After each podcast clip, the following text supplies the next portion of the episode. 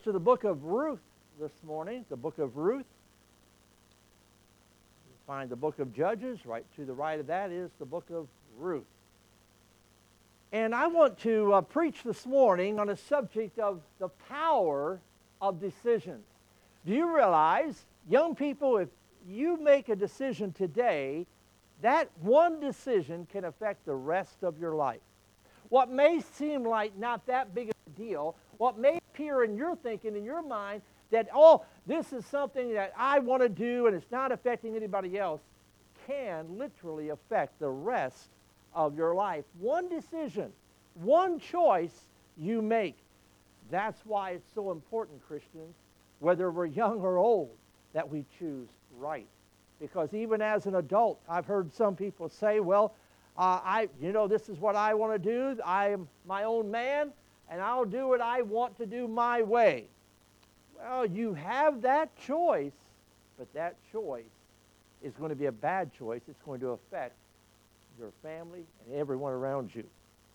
So we'll look at this power of decision in Ruth chapter 1, a very familiar uh, book here. The book of Ruth is a wonderful book. It's uh, not a romantic novel, but it's a true love story. Uh, you know, I heard about some girls who were at a Christian college and they were praying in the dorm. And one of the, uh, the girls was leading in prayer and she prayed, Lord, give us pure hearts. Lord, give us clean hearts. Lord, give us sweet hearts. And all the girls said, Amen. And that's what uh, they were praying for, I guess. But we love a good love story. And this is definitely a good love story. I know some of you men roll your eyes and think, boy, when that, I could care less about some of those love stories. Well, I would agree with you. But this book here, the book of Ruth, what a powerful, amazing love story it is. And, and it's a very unique book. Ruth, the only other book uh, written with a woman's title, Esther and Ruth. And Ruth is very unique in the Old Testament because it's a picture of the church, of us. And uh, she marries a man named Boaz who was a picture of the Lord, uh, the Lord Jesus Christ, our kinsman redeemer. It's, uh, I believe, some of the most beautiful teaching in the Bible about the redemption that we have in the Lord Jesus Christ. And there is so much to learn about the story of Ruth because you see, Ruth was a pagan. Yeah. And, and she was not a, a, a Jew, not a believer. She was from, of all places, Moab. Uh, spiritually, Ruth was from the wrong side of the, the tracks, spiritually speaking. And she comes to Israel, to Bethlehem, and she meets Boaz, who is a very rich man very strong, very kind, very good. And Boaz was a bachelor, uh, all just by chance. No, God was working all of this uh, together.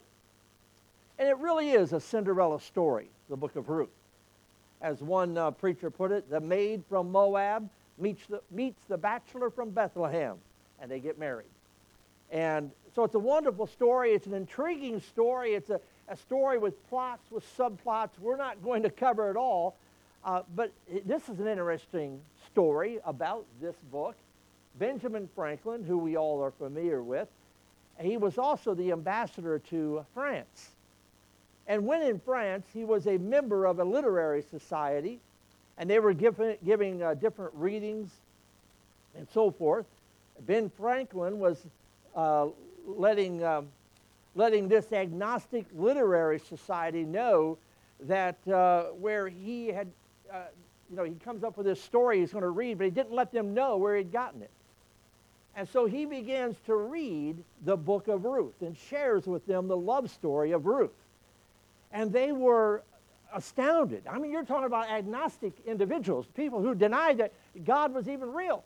And, and they, uh, uh, were very arrogant, very liberal in their thinking, but they heard this story and um, they said, Dr. Franklin, that is beyond a doubt the most beautiful romance story ever that we've heard.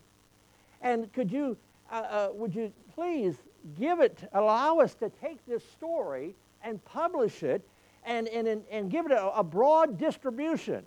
Ben Franklin says, well, it's already published. It already has a wide distribution. In fact, it's found in the Bible, that book that you profess to, de- to despise and have nothing to do with.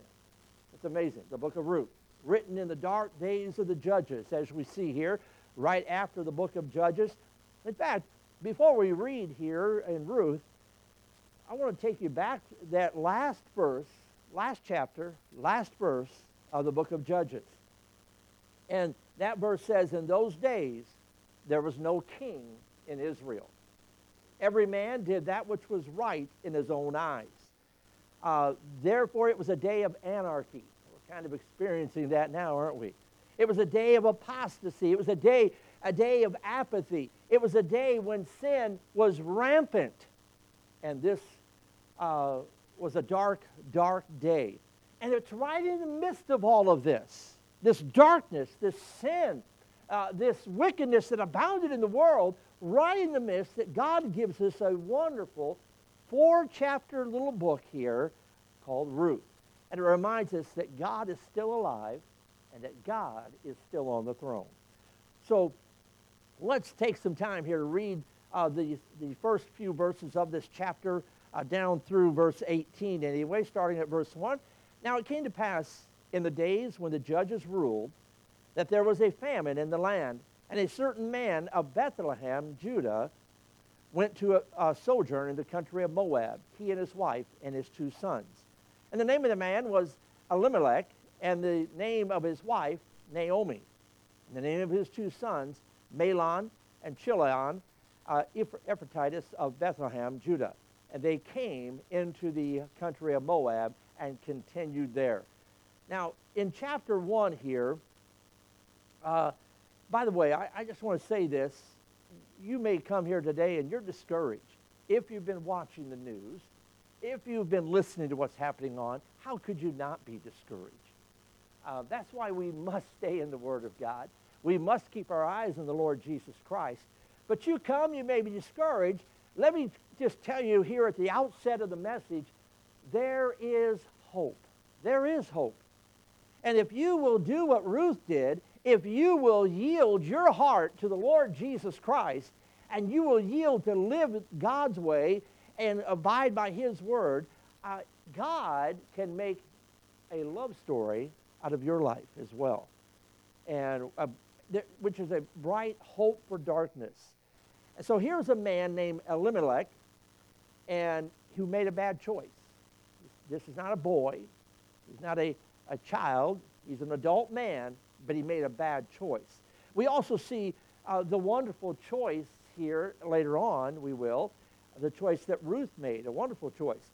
Now, frankly, our lives are the total sum of the choices that we make. That's the power of decision, the power of choice the choices we make. Every day we're making decisions. Every day we're choosing to do this or that. And, and it's, it's uh, some may not be as important, obviously, but Ruth reminds us of the power of a choice. And we'll learn some things about the importance of decision making because we all make decisions, no matter what our age is, whether we like it or not. And whether we agree or not, you t- will make some decisions even today, even within the next hour. Look again there at verse 1. Uh, very interesting because the, the uh, name Bethlehem, it says there's a famine there. The name Bethlehem means the house of bread. And that is where Jesus, the bread of life, was born. And that's where they're fleeing from, Bethlehem. And it goes on, it uh, talks about Elimelech. Elimelech he uh, literally means, My God is king. That's what this man's name means. And so here is a man who evidently had a godly heritage. He lived in a little town of Bethlehem. This man had a lot of things going for him. This man uh, uh just had, had a great uh, life, uh, you would think. And then it uh, goes on, it says, uh, talks about his wife, his wife, Naomi which means sweet pleasantness. And then, of course, his two sons. Now, uh, let's continue reading here the story. in verse 3, in Elimelech, Naomi's husband, what happened there? He died. And she was left and her two sons, and they took them wives of the women of Moab. The name of the one was Orpah, and the name of the other Ruth. And they dwelled there uh, about 10 years. And Mahlon and Chilion, what happened? They died. Also, both of them. And the woman uh, was left of her two sons and her uh, husband. And she arose with her daughters in law and that she might return from the country of Moab, for she had heard in the country of Moab how that the Lord had visited his people in giving them bread. Wherefore she went forth out of the place where she was, and her two daughters in law with her, and they went on the way to return unto the land of Judah. And Naomi said unto her two daughters in law, Go, return each of her uh, to her mother's house. The Lord dwell, deal kindly with you as ye have dealt uh, with the dead and with me. The Lord grant you that ye may find rest, each of you, in the house of her husband.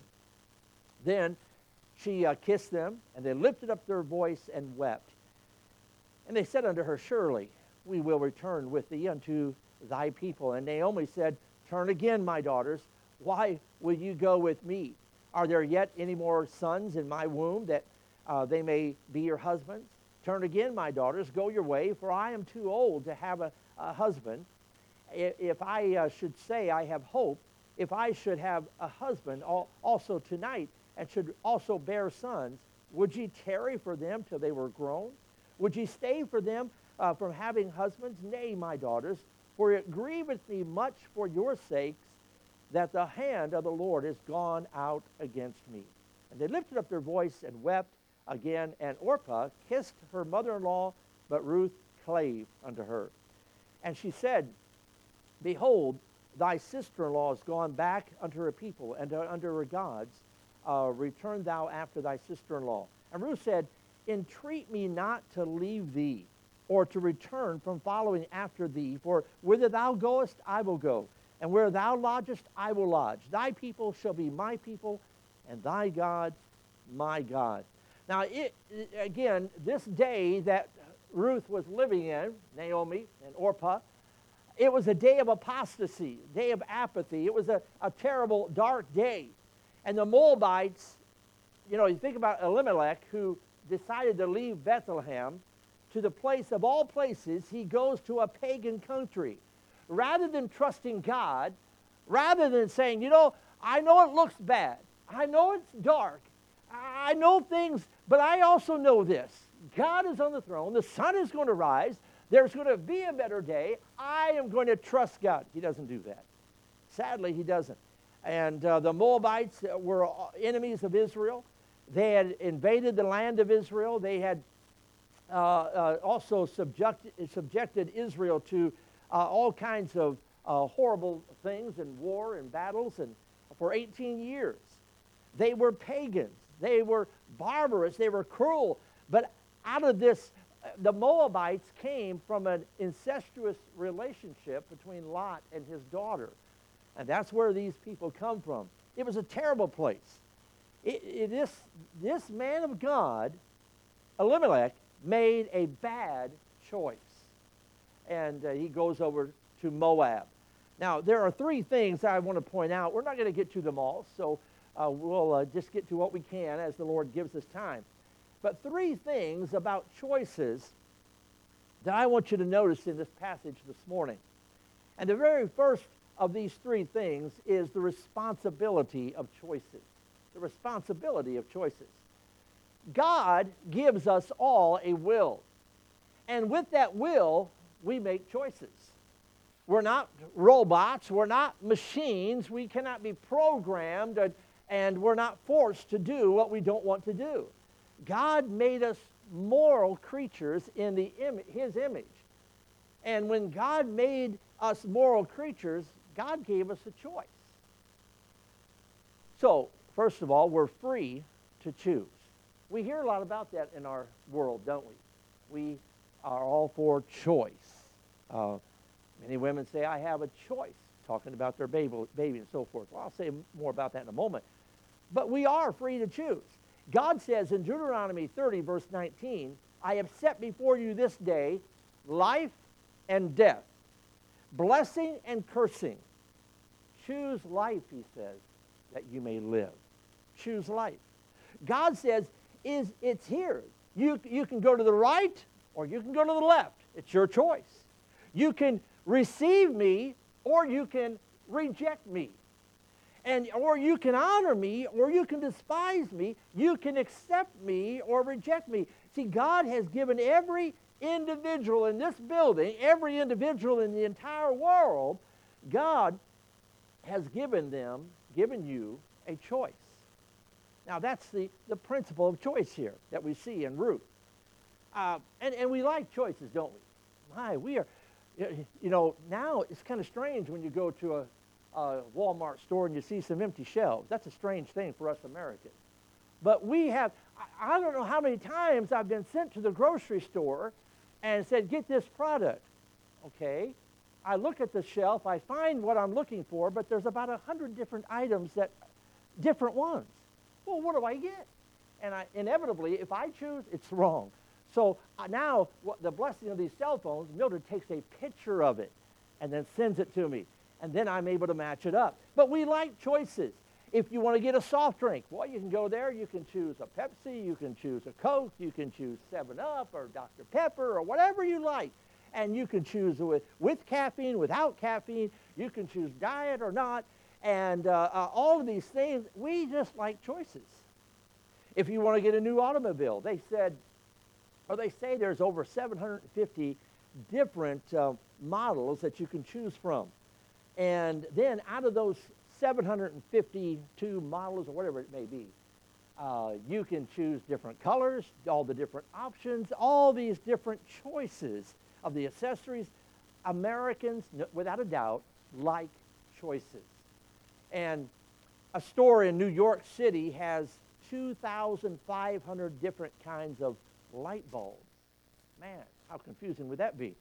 And so now, a, a lot of these choices are just, you know, in, inconsequential. They like like the what tie you was going to wear this morning or what shirt you're going was you going to put on. Yeah, it doesn't really matter in the grand scheme of things and doesn't make much difference. Uh, ladies, you know, what earrings I'm going to wear, what uh, dress I'm going to wear. those are not going to make that big of a difference. In fact, you could wear the same dress probably every week and your husband wouldn't even know it.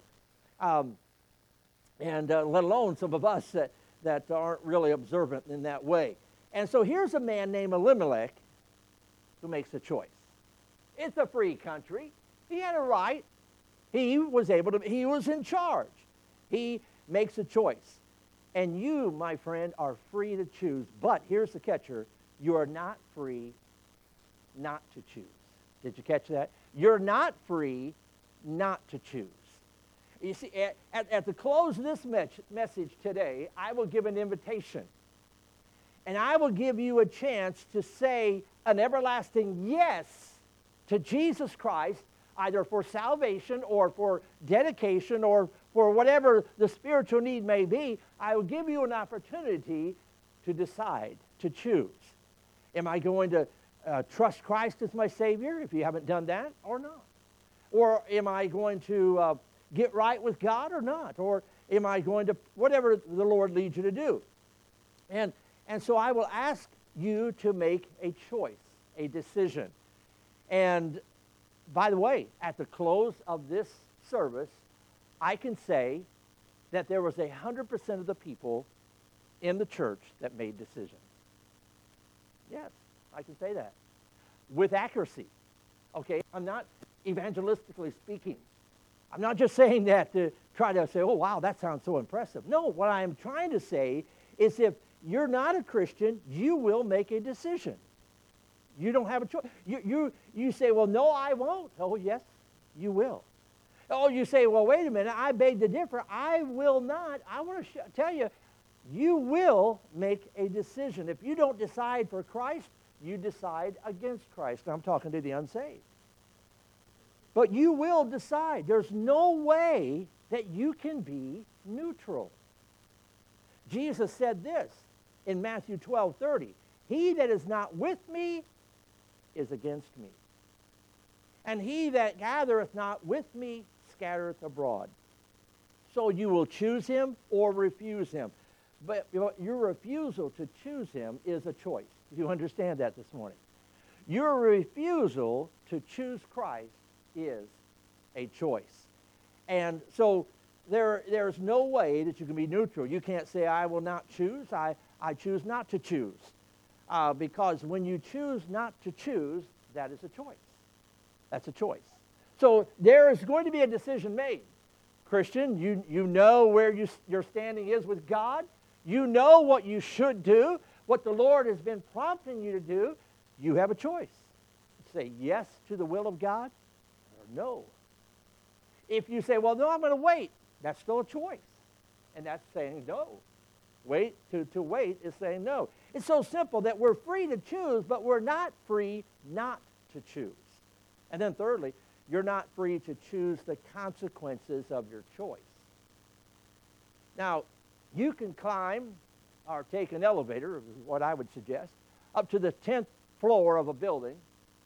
You're not going to find one around here. But you can do that. Go up to the 10th floor. You can go to the window. You can open the window, and you can decide that I'm going to step out that window. But you can't choose what the consequences of doing that is. What I'm saying is, you can think all in your mind, I am not going to fall. I choose to go out there and walk across the air. Well, you're only going to get so far. And it's not the fall that's hurt you. It's landing that's going to get you. But you see, you, you, uh, you, you, when you step out there, something takes over, gravity, and it chooses for you now. The choice is no longer yours. The choice yeah, I'll step out the window on the 10th floor. You can do that. But now it's the consequences. You're going down. There's no other way about it. Unless you have a rocket pack on your back, you're, you're going down. You're not free to choose the consequences. Um, because your, your choice then, it, it, after you make that choice, step out that window, the choice you made now chooses you. And it's making the, the decisions. Or, uh, so you're not free to choose the consequences of your choice. For years, a lot of people have talked about um, free love. I've heard that for years, since I was a kid. And back in the 60s, they would talk about this. And they say, I'm free to do whatever I want to do. Oh, yes, I am free to do whatever I want to do. But you're not free to choose the consequences. You're not free to choose if you're going to get a sexually transmitted disease. You're not free to choose the broken life, the, the affront that it will be to the Almighty God.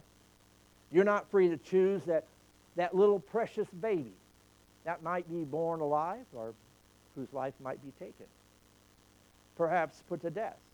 Those are the consequences. You're not free to choose those consequences. Sometimes people who conceive a child, they say, We've decided to have this baby.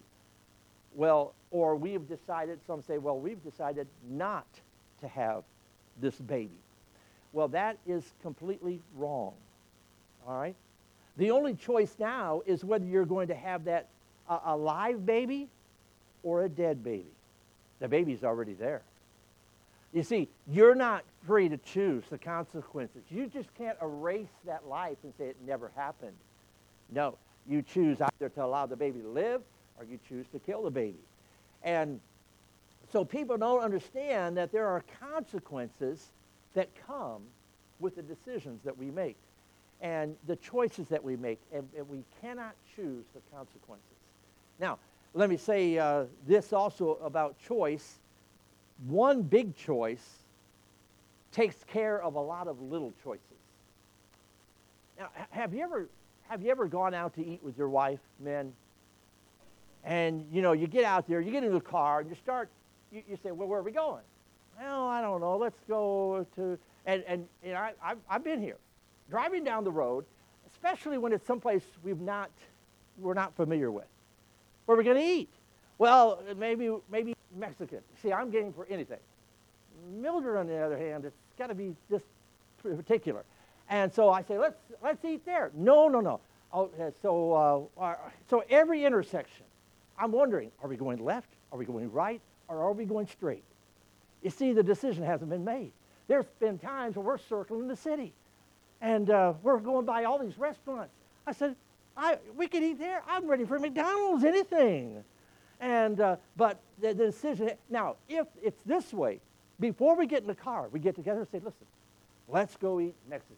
Amen, praise God. I get in the car, I know exactly where I'm going. There's, the, the, the big decision has been made. So now all these little decisions of where to turn and all, it's already taken care of. What am I saying? Well, look, we all face temptations. We talked about that a, a week or two ago. And when you make the big decision, as you talked about Daniel, when he was just a boy, he purposed in his heart that he was not going to defile himself against God. He was going to do what's right. If you make that big decision that you're going to honor the Lord, that you're going to please the Lord with your life, and you're going to do what's right, when it comes to those smaller decisions uh, of whether I'm going to yield uh, to that temptation or do this, you say, no, wait a minute, I can't do that. I, I know where I'm going. I know what decision I made. I have purposed in my heart, and I will not defile the Lord. And so that big decision takes care of a lot of smaller decisions, if you get my drift here this morning. Should I or should I not? It's already been decided. Uh, I can remember, I've shared this before, when I was a boy, I can remember, uh, well, I was a teenager. I got saved uh, when I was 13 years old. I remember somewhere in between 13 and 16 that uh, I walked an aisle, and at the altar here, I made a vow to God. I told God I would never smoke a cigarette, I would never touch alcohol. I, that, I still remember that. And by the way, I never have. I think cough syrup's about the hardest stuff I've ever had. And, uh, but no, that was my choice I made. Now, by the way, my father drank. My father died 57 years old from smoking cigarettes. I don't think I ever really had an interest in those things in the first place. But I had brothers that made that foolish decision, messed up their lives in many different ways because of those, uh, those things. But what my point is this you make that one decision in life that this is what I'm going to do, this is the direction I'm going to go, it makes all the other little decisions. You're not going to be, I wonder, well, should I turn here or turn, turn there? Wh- which way? No, you already know which way you're going. It makes it so much easier. So one big choice takes care of a lot of little choices. But Elimelech was a man who said, My God is king. That was the, what his name meant. But he made a very ungodly choice. And he chose to do something that he ought not have chosen to do. Uh, the, the ball is still in your hands, Christian. Just because you're saved doesn't mean there's no more choices to make. You made the big choice about trusting Christ as your Savior. That eliminates all the, uh, uh, the, the fact that you, you know you're not going to hell, you're going to heaven. But there are so many choices uh, as far as what God would have us to do or what we want, really, in essence, is, or what the devil wants. So we're talking about the responsibility of choice. It's our responsibility to choose right. Now let me talk to, about number two here, the results of a bad choice. The results of a bad choice. I pray for uh, my grandchildren that they would make good choices as they get older. First of all, that they, if they're not saved, they get saved at a very early age and that God would protect them from any harm or from any evil, and that they would not make stupid decisions. And it's because one stupid decision can affect the rest of your life. And so here was a man who made a very wise, or excuse me, unwise, literally, it was a very wicked choice. He got out of the will of God. And uh, he, he went over into the land of Moab he meant to sojourn there. He was only going to be there for a short while, he thought. But he was there for 10 years. And uh, it was just a little side trip to Moab. That's all it was. But 10 years later, he's still there. And he went into Moab, and here's the problem Moab got into him. And he became a different man. He met tragedy there in Moab because he did not trust the Lord. He made a bad choice. Now, what was the real reason for the choice that he made? What was the cause of this bad choice? uh, may I submit to you, first of all, that Elimelech, he, um, he had the wrong motives. Brother Morris mentioned motives in the Sunday school class, but uh, do you know, we, do you see what his motive was? Well, it looks noble, honorable. He's trying to take care of his family. And it, it was physical, though, rather than spiritual. And, and he went there for bread, the Bible tells us. He's not seeking first the kingdom of God and his righteousness. There was a famine in the land of Israel, and therefore he hightails it over to Moab uh, to get some food, some bread.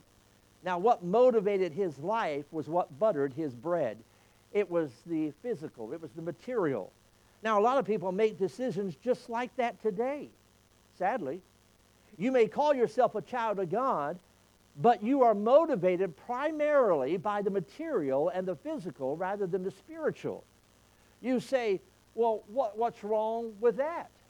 Well, there is much wrong with that. The Bible says, the verse I just quoted earlier, Matthew 6.33, Seek ye first the kingdom of God and his righteousness. And now listen to this. And all these things shall be added unto you. Now, many of us seek things first and then try to tack God onto it. We, we worship things and use God rather than worshiping God and using things. And, and we wonder then, why it doesn't work out for us. Uh, we, well, I'll, I'll try, I'll, I'll tell you something about God. God never has and God never will work in second place. God's throne is not a duplex. It's one throne. He alone is going to be in charge. And seek ye first the kingdom of God and his righteousness. But there was a man here seeking things, seeking bread first. And by the way, he was seeking a, a better life. He justified it, said, My children need this. My family needs this. I need to move to a better place to provide. But what happened? He died. His boys died. It did it was not a better place. So he had the wrong motive. He also I want you to see the wrong method here. He's operating by sight, not by faith. This is a man of God now. And that's the wrong, yes, the wrong method, how easy it, it is for us to walk by sight today. We just simply say, well, you know, a man's got to live. Wrong. No, a man does not have to live. Uh, a man, he's got to die, and when he dies, he's got to answer to God. That's what's really going to happen. We don't have to live.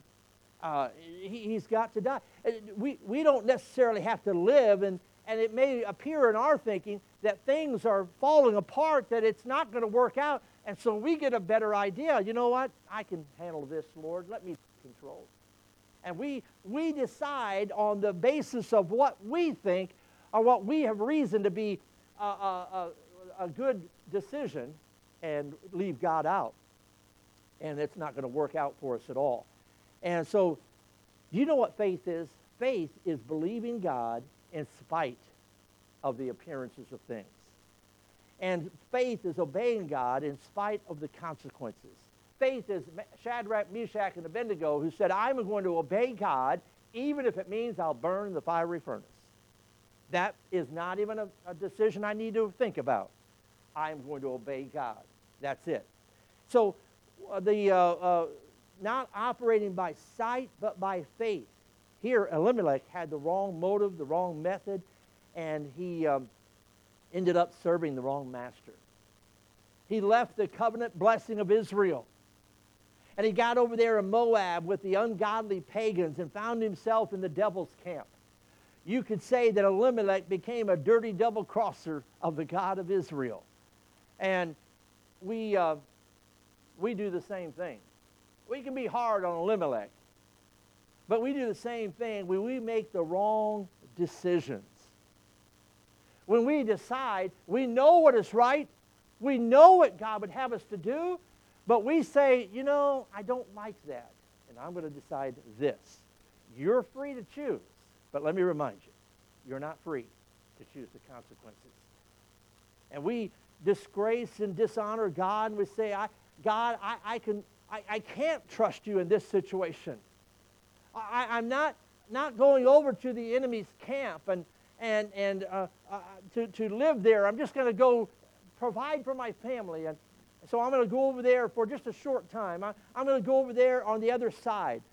That's what Elimelech did. So the responsibility of choice. Yes, the responsibility is yours. You can choose. You can defy your parents. You can defy God. You can defy the Word of God and just do whatever you want to do. That's right. America's all about choices, and you can make the choice you want to make. But boy, I'll tell you, Elimelech, he had a lot of regrets, didn't he? He went there to live, but he found death and a grave. He went there that his boys may have a better life. They died young. And now he left his wife, his two daughter in laws, there with no one to provide for them. And they were in a hopeless situation. So the responsibility is yours. The results of, of the bad choices are real. Uh, don't let don't have the wrong motives. Don't think that, uh, well, I'm doing this for a noble cause and you know you're going against God. It does not work. Trust the Lord. Trust the Lord. The power of decision. Tonight, I want to talk about the consequences of that bad choice. And, and we'll see there are several things that, that he in, encountered there. But then I want you to see, and we'll also see it on the good side, a great decision that was made by Ruth and how she was rewarded for it. So let's bow our heads together in prayer.